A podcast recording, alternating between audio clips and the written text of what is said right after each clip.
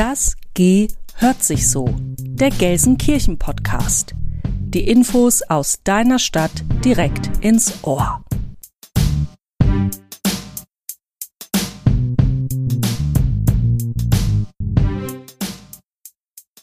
Hallo und herzlich willkommen zu dieser ganz gemütlichen Episode von Das G hört sich so.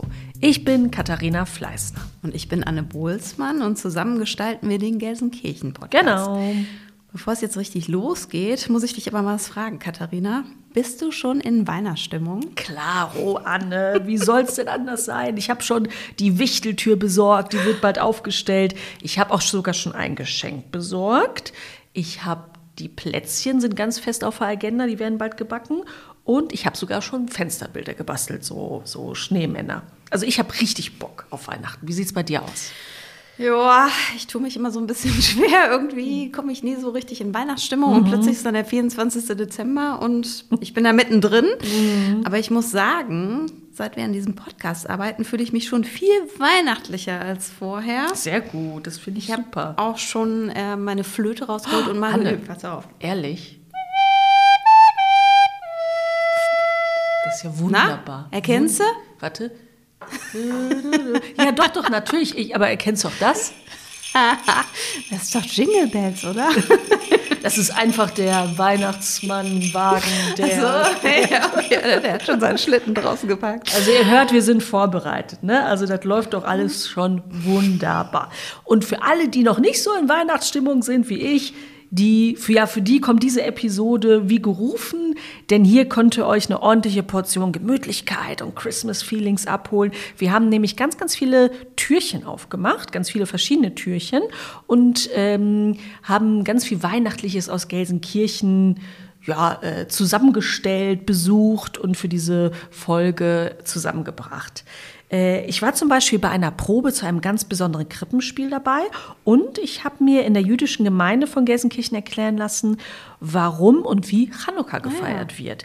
Dieses Fest nämlich auch natürlich sehr gemütlich, findet nämlich jetzt auch im Dezember statt wie Weihnachten. Und da dachten wir, dann passt das Fest doch auch ganz gut in diese Episode. Ja, Hanukkah finde ich auch ganz toll, weil es da jeden Tag ein Geschenk mhm. gibt und nicht nur einmal im Dezember. Ja, ja, manchmal schon, da hast du wirklich recht. Außerdem habe ich mit einem Krippenbauer darüber gesprochen, wie man sich eine ultimative Krippe baut. Und wir haben uns in der Stadtbibliothek auf Weihnachten einstimmen oh. lassen. Denn jetzt wird es ja wieder so richtig kalt und ungemütlich draußen mhm. und da kann man mhm. sich zu Hause auf dem Sofa mit einem guten Buch so richtig alles gemütlich machen und auf Weihnachten sehr, sehr schön einstimmen ein, ein Punsch trinken, genau. Plätzchen essen, das finde ich super. Ja, und wir haben noch ganz viele Tipps und Terminideen für euch parat, die euch quasi im Turbogang in weihnachtliche oder winterliche Stimmung versetzen. Aber jetzt geht's erstmal genau zugehört. Richtig rein ins Thema. Boah, Katharina, ich weiß ehrlich gesagt so gar nicht, wo sollen wir eigentlich anfangen? Es ist so viel. Ich habe einen guten Vorschlag. Wir fangen am besten hier an der Basis im Hans-Sachs-Haus an. Wir waren nämlich beim Adventskranzschmücken hier dabei. Das gibt es ja jedes Jahr. Hier hängt ja immer so ein riesiger Adventskranz im Hans-Sachs-Haus und der wird immer von so kleinen Menschen geschmückt. Mhm. Das ist immer so Tradition mit der Oberbürgermeisterin. Und dieses Jahr waren die Kinder der Kinderstube Gabelsberger Straße und Schonnebecker Straße gemeinsam äh, hier und haben mit der Oberbürgermeisterin den Adventskranz festlich geschmückt. Übrigens mit ganz viel selbst gebastelter Deko. Ja, sieht auch wirklich wieder richtig schön aus.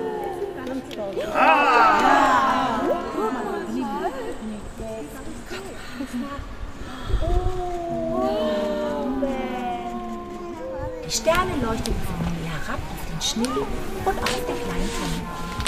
Der Vogel flog auf die Spitze des kleinen Tannenbaums und zwitscherte. Habt ihr jemals einen so schönen kleinen Tannenbaum gesehen? Niemals, riefen die Tiere.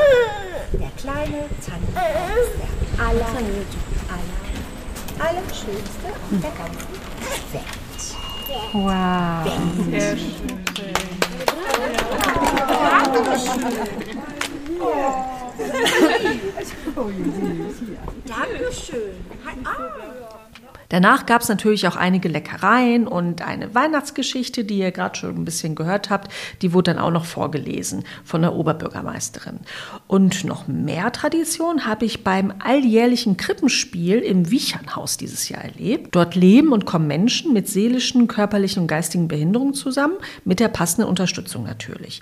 Seit den 80ern gibt es diese Tradition der Aufführung und das fing erstmal mit so sozialkritischen Kommentaren an, also so bei Gottesdiensten. Und es entwickelte sich dann wirklich zu einer Theatergruppe. Und alle Jahre wieder wird hier eben ein Krippenspiel aufgeführt. Der Text dazu oder die Geschichte dazu wird vorher aufgenommen und die Darstellerinnen und Darsteller spielen dann dazu. Ja, und ich durfte eben bei so einer Probe dabei sein. Erstmal haben wir ganz gemütlich Kaffee getrunken und dann haben mir die Bewohnerinnen und Bewohner eben erzählt, was, also wen sie spielen, was sie so machen, worauf sie sich freuen.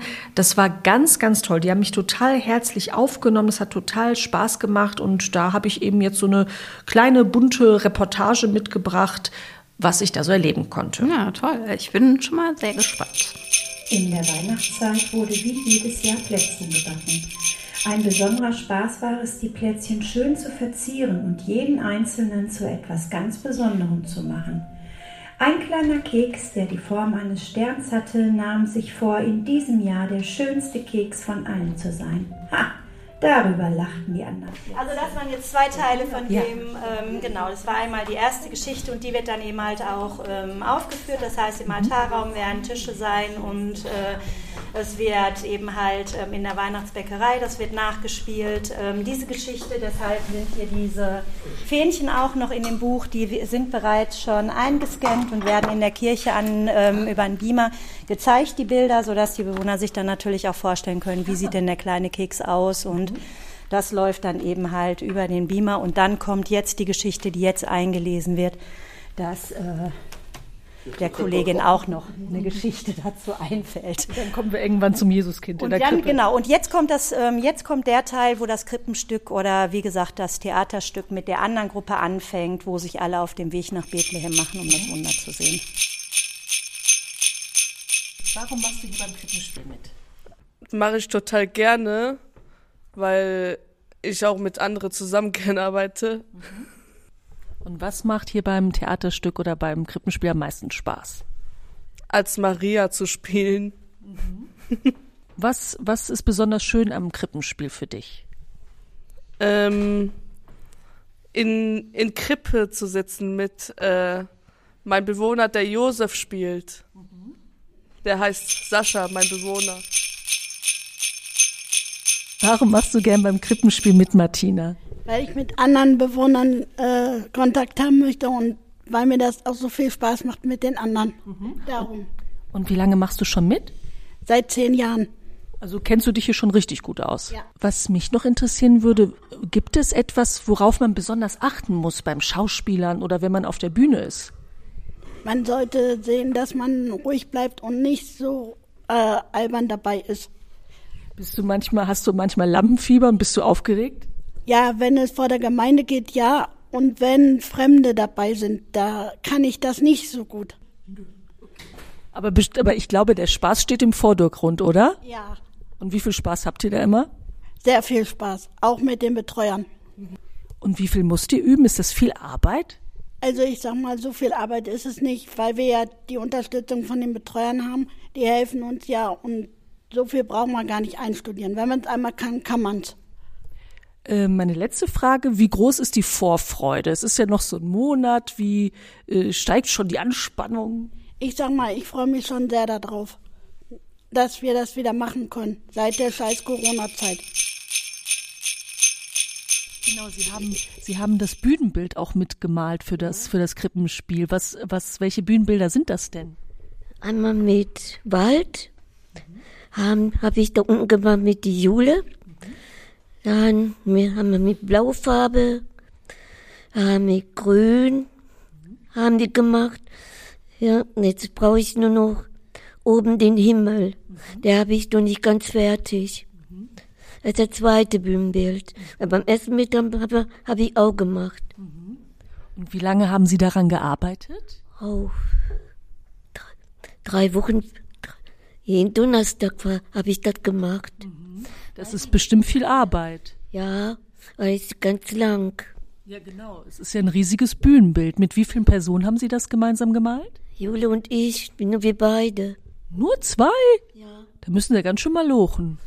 Ja, ich habe ja ein bisschen länger gemacht. Statt um vier bis halb fünf habe ich dran gesessen. Ja gut, manchmal muss man Überstunden machen, das stimmt. Ja, ich wollte das ja auch fertig haben für Krippenspiel. Muss ich heute noch weitermachen, heute Nachmittag. Ich mache schon seit 20 Jahren hier bei dieser Theaterprobe mit. Mir macht das Spaß. Und mir macht das auch Spaß mit der Monja und mit dem Michael Kosalla das zu machen und den anderen Menschen Freude zu machen dann damit. Was macht gemeinsam Spaß? Das Zusammenspielen oder das Proben oder vielleicht auf der Bühne stehen, wenn die Leute klatschen? Was macht Ja, am meisten Spaß? Genau, ganz genau. Das, das Bühnenstück. Äh, wenn wir das proben und so, dass das dann gut funktioniert und so. Ich höre manchmal schlecht, aber das, Das ist nicht schlimm. aber irgendwie kriegen wir das dann schon hin. Ja. Ja, vielen lieben Dank. Super. Mein Gott, ich kriege hier alle nur Profi-Interviews. Sie möchten auch noch was? Kann man dazu was sagen Ja, natürlich. Barbara? Ja, ja, sicher. Also eine Kleinigkeit, was beim Krippenstück auch ganz schön ist, also äh, wir trinken ja hier Kaffee und äh, essen Plätzchen und zum Beispiel der Bernhard hat heute Morgen Kaffee gekocht, vier Kannen, also die er mitgebracht hat. Die Barbara hat heute einen Pfund Kaffee mitgebracht von sich aus und bringt öfter auch mal Plätzchen mit, also dass hier so eine bunte Tafel eigentlich ist, dass man gemütlich beisammen sitzen kann. Ja. Super. Also eigentlich der, also der Weg ist auch das Ziel, ne? Ja. Ja, sehr schön. Ja, und dann nochmal nachmittags zusammenzusitzen, das ist eben halt das, was schön ist. Und das, was jetzt gerade die Barbara ja auch gesagt hat, auf der Bühne zu stehen. Und es ist immer so schön, was wir dann sagen, also Ne, jetzt kommt die Verabschiedung, wir nehmen uns dann alle an die Hände, jetzt kommt die Verabschiedung und dann kommt der Applaus. Also auf dem arbeiten wir natürlich hier hin. Und das ist auch das, was durch die ganzen Proben jetzt die ganzen Tage geht. Und die Bewohner sind dann natürlich ganz fiebern dem entgegen, dass dann endlich der Applaus kommt. Ne? Also, ja. Ich bin hier Hildegard und ich mache dieses Jahr erste Mal mit. Das allererste Mal? Ja, Erstmal guten Morgen. Ich bin selber froh, dass unsere Theatergruppe wieder beginnt und eingeführt von der Moria und Michael Kutzeller. Es macht mir Spaß mit der Moria und mit dem Michael. Ich mache das schon ziemlich lange. Dankeschön. Bitte schön. Darf ich jetzt mit dem Techniker sprechen? Ja? Also Sie kümmern, Sie kümmern sich, Sie kümmern sich um die Technik. Was, um was kümmern Sie sich alles? Auch über alles. Über die Anlage aufbauen und so. Dann mache ich noch mit Theatergruppen bin ich dabei. Mache ich auch schon ziemlich lange. Wie lange machen Sie das schon ungefähr? Auch ziemlich lange. Da war ich noch ziemlich klein mit zwölf Jahren. Weil bin ich so, bisschen Spaß macht mit Theaterstück und so. Das macht mir richtig Spaß und Freude. Nun standen sie vor der Krippe. Die Kinder, die beiden Mütter, die Großmutter und die Bäckersleute. Sie hörten die Engel singen und jubilieren. Sie sahen das liebe Jesuskind in der Krippe. Mich hat total beeindruckt, mit was für einer Freude die Bewohnerinnen und Bewohner dabei waren. Also Das die, hört man auch, ja. Ja, total motiviert, total fröhlich, Mhm. natürlich auch aufgeregt, klar. Und die arbeiten halt richtig auf diesen Termin hin und freuen werden und freuen sich halt auch total auf den Applaus. Ähm, und wer dieses Krippenspiel gern besuchen möchte, ist herzlich dazu eingeladen am 22.12., das ist ein Freitag, in der Pauluskirche in Resse vorbeizukommen. Der Gottesdienst beginnt um 17 Uhr und das Krippenspiel ist dann eben Teil davon. Also ich bin auf jeden Fall dabei. Das klingt schon echt spannend. Aber weißt du was, Katharina? Es gibt ja kein Krippenspiel ohne Krippe. Korrekt. Inzwischen ist die Tradition, so eine eigene Krippe aufzustellen, bei vielen Menschen ja etwas in Vergessenheit geraten. Mhm, stimmt. Ich habe aber jetzt einen Mann getroffen, der, ich glaube, man kann das sogar so sagen, Mhm. die größte Krippensammlung in Gelsenkirchen hat. Boah. Der Schreiner und frühere ehrenamtliche Küster der Pauluskirche zu Bulmke, Andreas Janke, hat über 300 Krippen und Krippendarstellungen aus allen Teilen der Welt in seiner Sammlung und hat 16 Jahre lang in der Bulmker Kirche, die inzwischen außer Dienst gestellt wurde, eine riesige Krippenlandschaft aufgebaut. Zum Schluss war die dann auf ganze 16,4 Meter angewachsen. Und Andreas Janke hat dort in mühevoller Handarbeit zahlreiche Szenen und Geschichten aus der Bibel nachgebaut, mit 30 Figuren und über 100 Tieren. Ich habe mir das mal angeschaut vor ein paar Jahren und fand das echt sagenhaft, weil ich war schwer beeindruckt. Dieses Jahr feiert die Krippentradition übrigens den 800. Geburtstag. Cool. Absoluter Wahnsinn. Und was es sonst noch Wissenswertes rund um die Krippe gibt, das hat mir Andreas Janke verraten.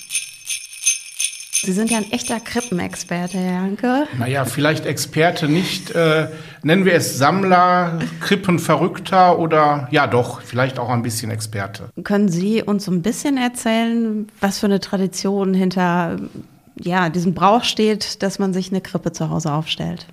Also das mit zu Hause fing ja ziemlich spät an, mit Ende des 19. Jahrhunderts erst. Die eigentliche Tradition war schon viel früher. In diesem Jahr jährt sich zum 800. Mal die erste Darstellung oder die erste verbriefte Darstellung einer Krippenszene. So war es im italienischen Greccio. Der heilige Franz von Assisi predigte Heiligabend vor einer großen Menge und erzählte die Weihnachtsgeschichte. Dazu stellte er aus lebenden Personen diese Krippe dar. Wobei man sagen muss, die ersten Krippendarstellungen bestanden halt nur aus dem Kind in der Krippe plus Ochs und Esel. Dass diese ganze andere Szene sich erweitert hat, das kam erst viel später, dass immer mehr Figuren dazu kamen, alle, die in der biblischen Geschichte auftauchten. Und jetzt zum Schluss ist es ja so, dass auch verschiedene Handwerke auftauchen. Es taucht ein Schmied auf, es taucht ein, ein Besenbinder auf. Und das hat alles was mit diesem 19. Jahrhundert zu tun, wo diese Krippen so volkstümlicher wurden. Erst war es ja eine sehr teure Sache und diese Krippen fanden erst nur in Kirchenaufstellung. Dann mit der Aufklärung im späten 18. Jahrhundert waren die Krippen in den Kirchen zum Teil verboten, besonders in Österreich. Also die Maria Theresia sagte damals, mein Volk ist so aufgeklärt und kann lesen, die brauchen diese primitiven Darstellungen nicht mehr. Und dann war es eine Zeit lang verboten. Und wie wir wissen, alles, was verboten ist, wird irgendwann interessant.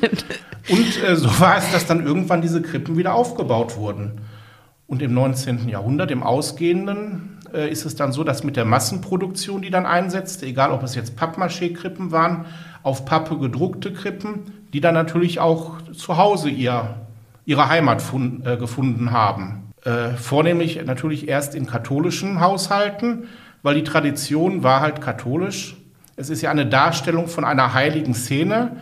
Äh, Es ist ja so heute noch, dass in den katholischen Kirchen das Jesuskind angebetet wird in dieser Krippe. Und ich sage, bei den Evangelischen ist es ja eher so die, die Tradition oder sie möchten diese Szene wieder darstellen, eigentlich auf den Ursprung zurückkommen, den Menschen, die vielleicht heute auch gar nicht mehr die Geschichte so ganz wissen, in bildlicher Form einfach dieses Geschehen, was damals in Bethlehem geschehen ist, nahebringen. Mhm. Jahrelang haben Sie Teile Ihrer Krippenausstellung ausgestellt in Mulmke. Ähm, wie viele Krippen haben Sie inzwischen in Ihrer Sammlung? Ja, da habe ich leider den Überblick verloren. Also es sind mindestens 300, es könnten aber auch schon 400 sein, wobei ich sagen muss, es sind natürlich ganz kleine Exponate. Das kleinste Exponat ist etwas in einer Walnussschale, was wahrscheinlich Mhm. jeder kennt. Gibt es auch in Kunststoff zu kaufen, mit diesen Kunststofffiguren. Gibt es natürlich auch mit geschnitzten Figuren in Mini zu kaufen. Gibt Krippendarstellungen als Christbaumanhänger bis hin zu den Krippen, die dann ja mit metergroßen Figuren. Äh, Solch eine habe ich nicht. Also die größte Figurengruppe, die ich habe, ist bei 35 Zentimetern und besteht aus 35 Figuren. Und die braucht natürlich auch Platz, wenn sie aufgebaut wird, allerdings auch Platz, wenn sie gelagert Das wird. stimmt. ähm, jetzt haben Sie ja selber auch ganz viele Krippen oder zumindest eine ganz große gebaut immer für die Pauluskirche in Bulmke. Ja. Äh, können Sie mir so erzählen, was eine richtig gute Krippe ausmacht? Was muss unbedingt dabei sein?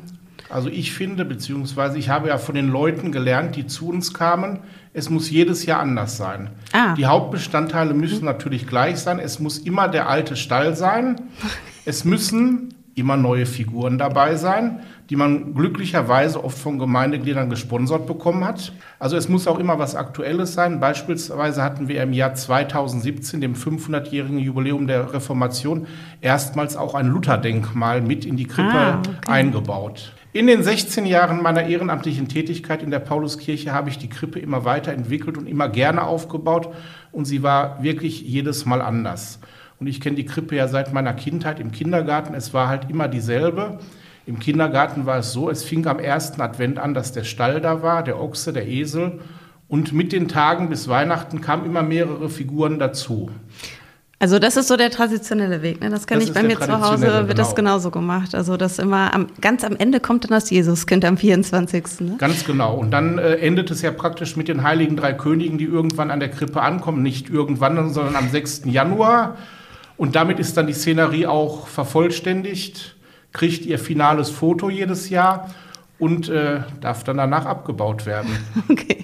Wie lang war die Krippe am Ende? Ich äh, habe noch im Hinterkopf, das war unheimlich lang im Also Boden. 16 laufende Meter. Ich habe Mhm. dann den Krippenweg angefangen. Er fing praktisch in Ägypten an, bei den Pyramiden und endete im Stall von Bethlehem mit verschiedenen biblischen Szenen. Wir hatten dann auch die gestrandete Arche Noah dabei, äh, verschiedenste Sachen. Also Mhm. wirklich, äh, es hat immer Spaß gemacht, die Leute waren immer begeistert.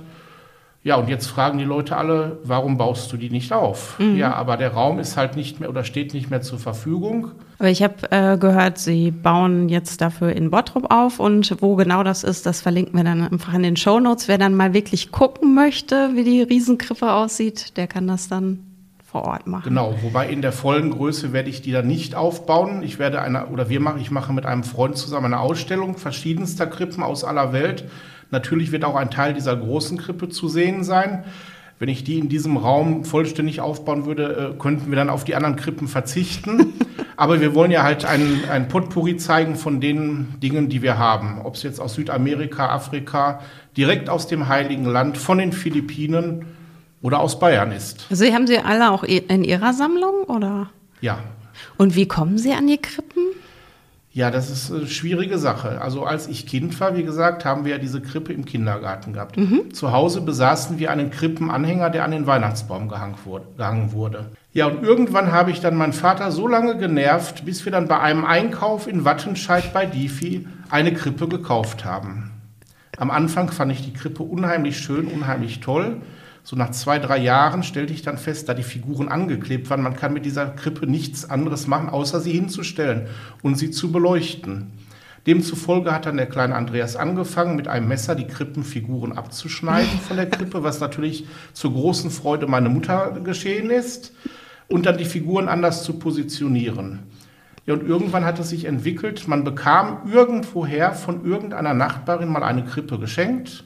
Etwas ganz Gruseliges aus den 50er Jahren, Plastik, made in Hongkong, total bunt, total Glitzer drauf, mit einer Spieluhr hinten dran. Im Nachhinein wunderschön, aber äh, damit fang, fing eigentlich so die Leidenschaft an. Im Kindergarten begonnen mit dem Interesse, diese Krippe aufbauen zu dürfen. Ja, und dann wieder mit dem Eintritt in den Dienst bei der evangelischen Kirche. Natürlich mit der Chance, noch viel mehr aus dieser Krippe zu machen. Und damit begann eigentlich auch dieser Wahnsinn, Krippen sammeln zu müssen. Okay.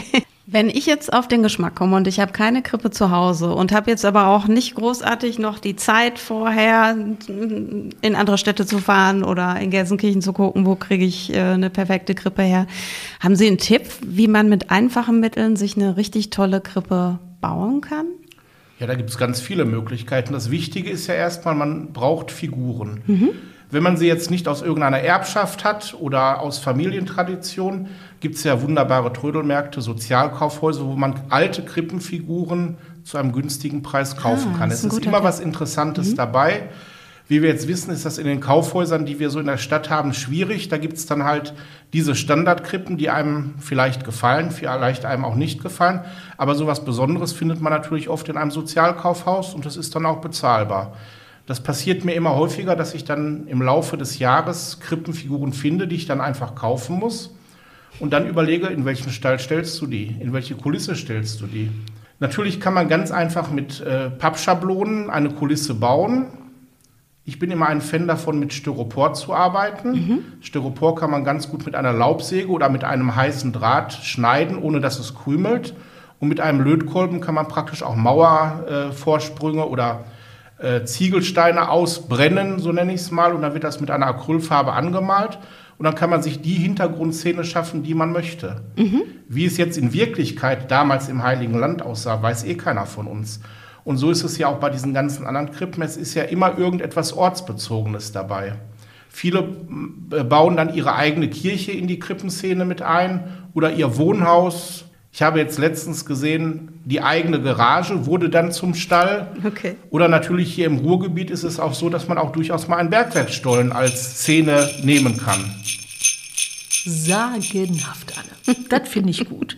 Da bekommt man auch richtig Lust, selber zu Hause so eine Krippe zu basteln. Vielleicht nicht ganz so kompliziert. Ich würde vielleicht mit so ein bisschen Müll. Oder Eierkartons ist ja immer der Klassiker, was basteln. Aber finde ich cool. Ja, ich habe mir das auch fest vorgenommen dieses Jahr. Und wer die riesen Krippenlandschaft von Andreas Janke mal live sehen möchte, die wird in diesem Jahr auch ausgestellt. Mhm. Und die Hinweise dazu, wo und wann, verlinken wir euch in den Shownotes. Perfekt. Apropos Krippentradition. Ich finde ja, Traditionen sind was ganz Besonderes und jede Familie macht das ja anders. Ne? Also jede Familie feiert ja Weihnachten auch anders.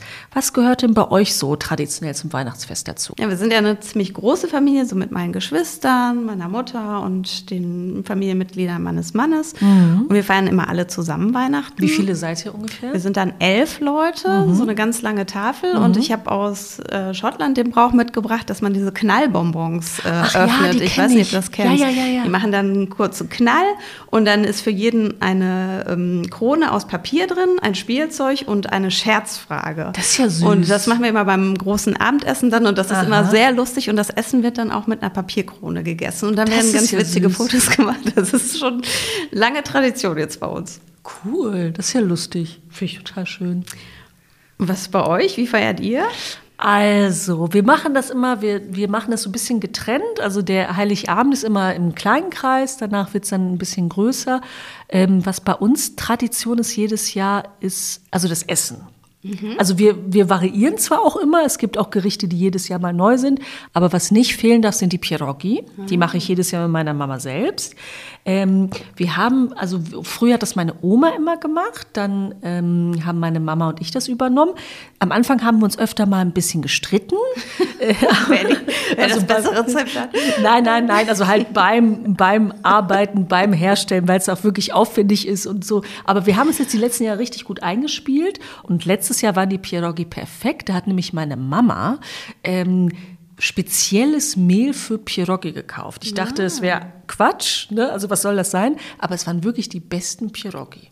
Ja, cool. Genau, mit verschiedenen Füllungen. Also wir machen, wir machen auch die, die ganz klassische Kartoffelquarkfüllung und zu Weihnachten auch ganz typisch ähm, Sauerkraut und Steinpilz. Mm, Da läuft mir jetzt schon das Wasser. Ja, Mund. sehr, sehr lecker. Ich finde das ja auch so eine richtig originelle Art, Weihnachten zu feiern. Ja, vielleicht kannst du ja das Rezept in den Shownotes verlinken.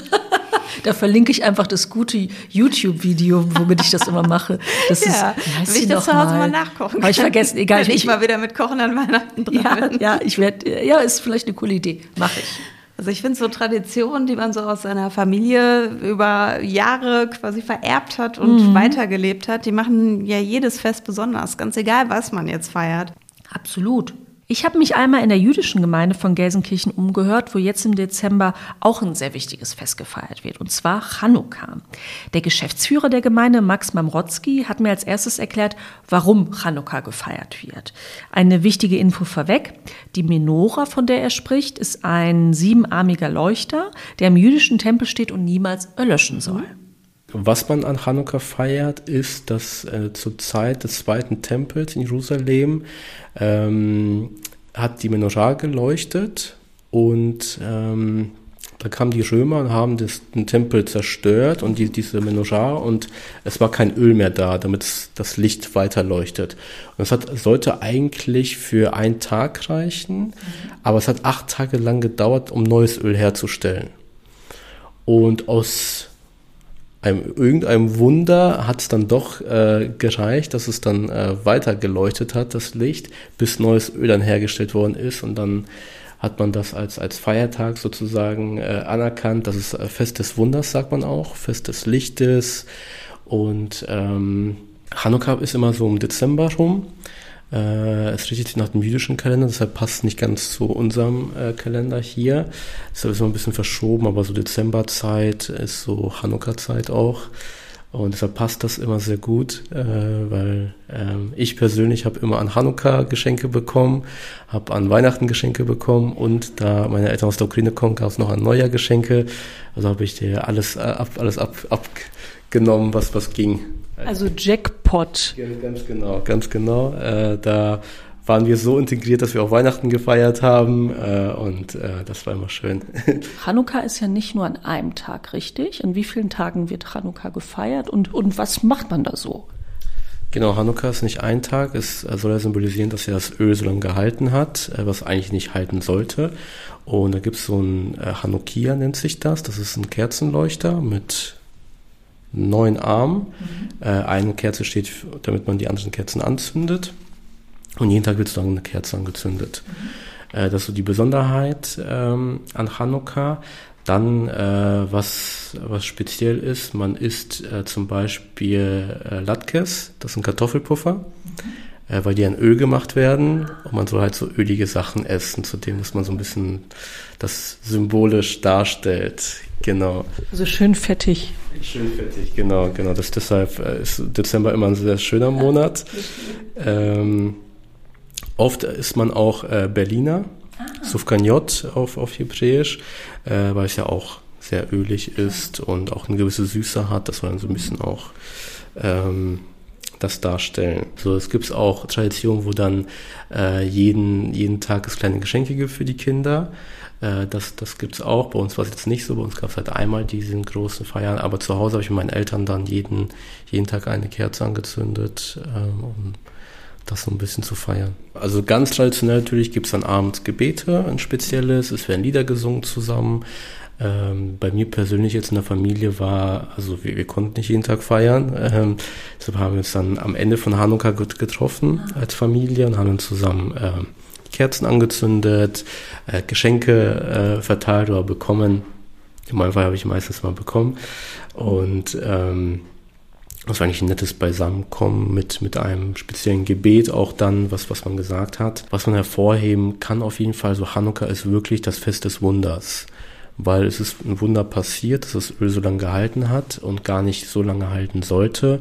Und ähm, wir, wir als Juden sehen das immer sehr, sehr besonders und ähm, hoffen auf Wunder jedes Jahr aufs Neue. Äh, und ähm, das ist einfach ein besonderes Fest für uns. Also auch in den Gemeinden wird dann der letzte Tag sehr zelebriert. Es gibt eine große Hanukkah-Feier äh, in, in, jeder Gemeinde eigentlich. Auch hier bei uns in Gelsenkirchen äh, gibt es eine schöne, schöne Hanukkah-Feier mit Musik, äh, schönem Essen. Es wird gelacht, getanzt.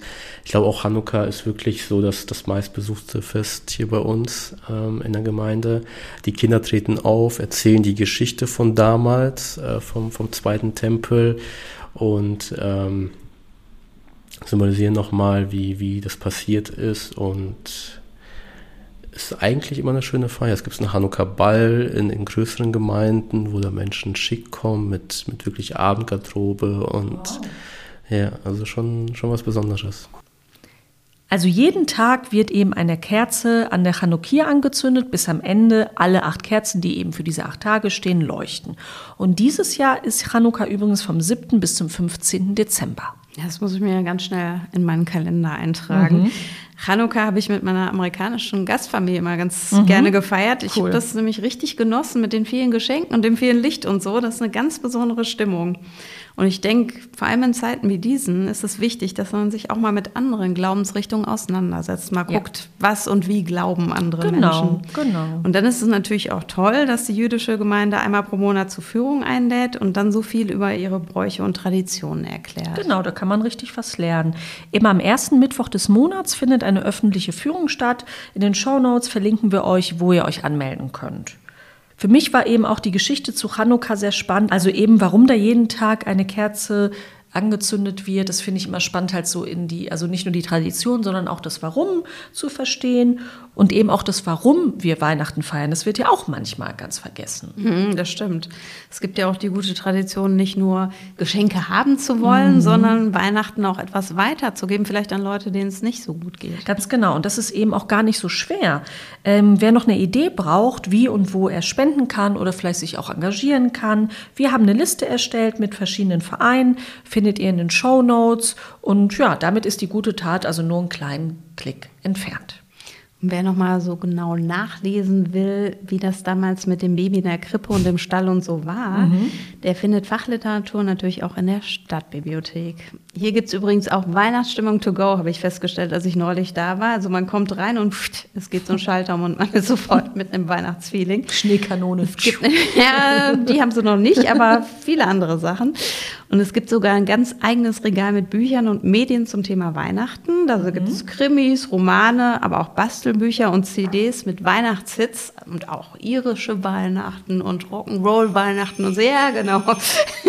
Also ich habe mir dann auch gleich mal eine Kollegin geschnappt und gefragt, was vor Ort noch so alles geplant wird zur Winterzeit in der Bibliothek. Jo, mein Name ist Vanessa Kunzel, ich bin die technische Leitung in der Zentralbibliothek und ich kümmere mich hier gerne auch um die Dekoration und natürlich auch zur Weihnachtszeit. Das habe ich gerade schon gesehen beim Reinkommen. Es steht da so ein richtig schöner Büchertisch mit Weihnachtsbüchern äh, aus ganz verschiedenen Bereichen. Und dann gibt es so Spuren auf dem Weg. Und wo führen die hin? Die Spuren führen zu unserem Weihnachtsregal. Ähm, Das steht nicht ganzjährig, sondern wird nur zur Weihnachtszeit rausge, ähm, aufgebaut. Und ja, damit die Kunden schön und schnell dahin finden, haben wir eben weihnachtliche Spuren dorthin geklebt. Und wie wird äh, die Bibliothek Weihnachten geschmückt? Was haben Sie da alles vor? Ja, zunächst natürlich die ähm, Fenster.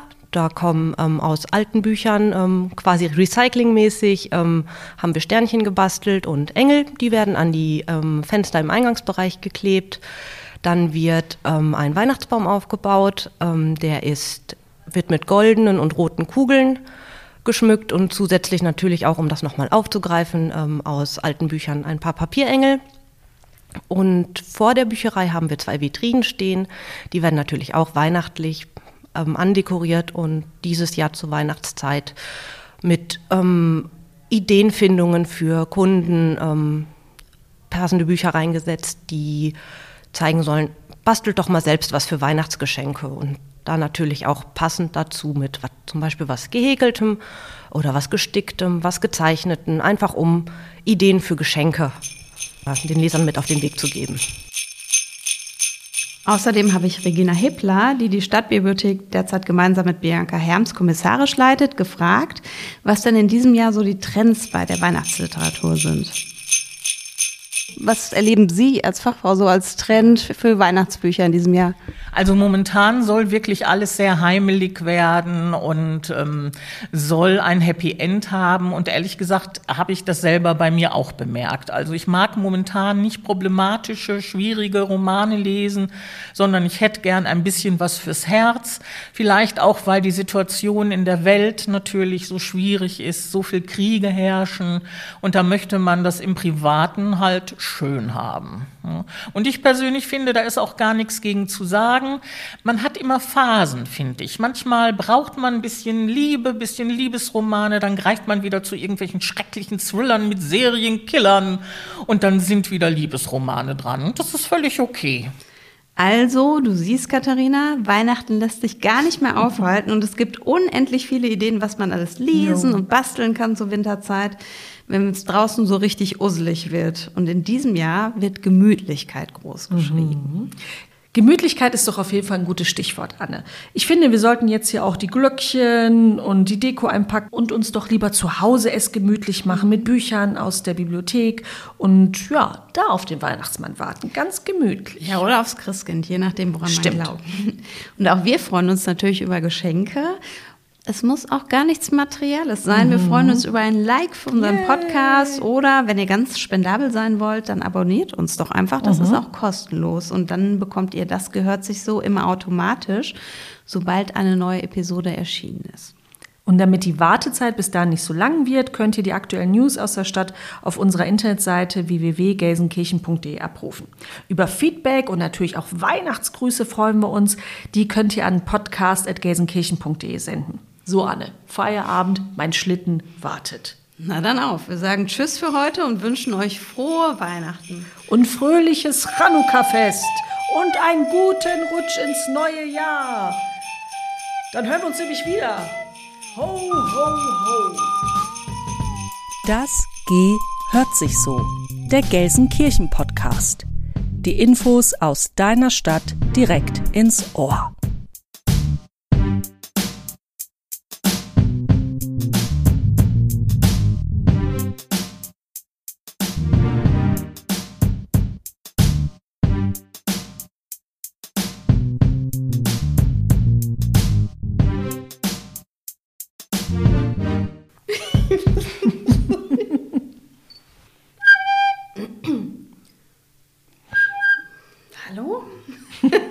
Flöte kaputt.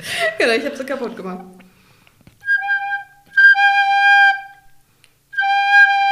Irgendwas stimmt hier nicht mehr.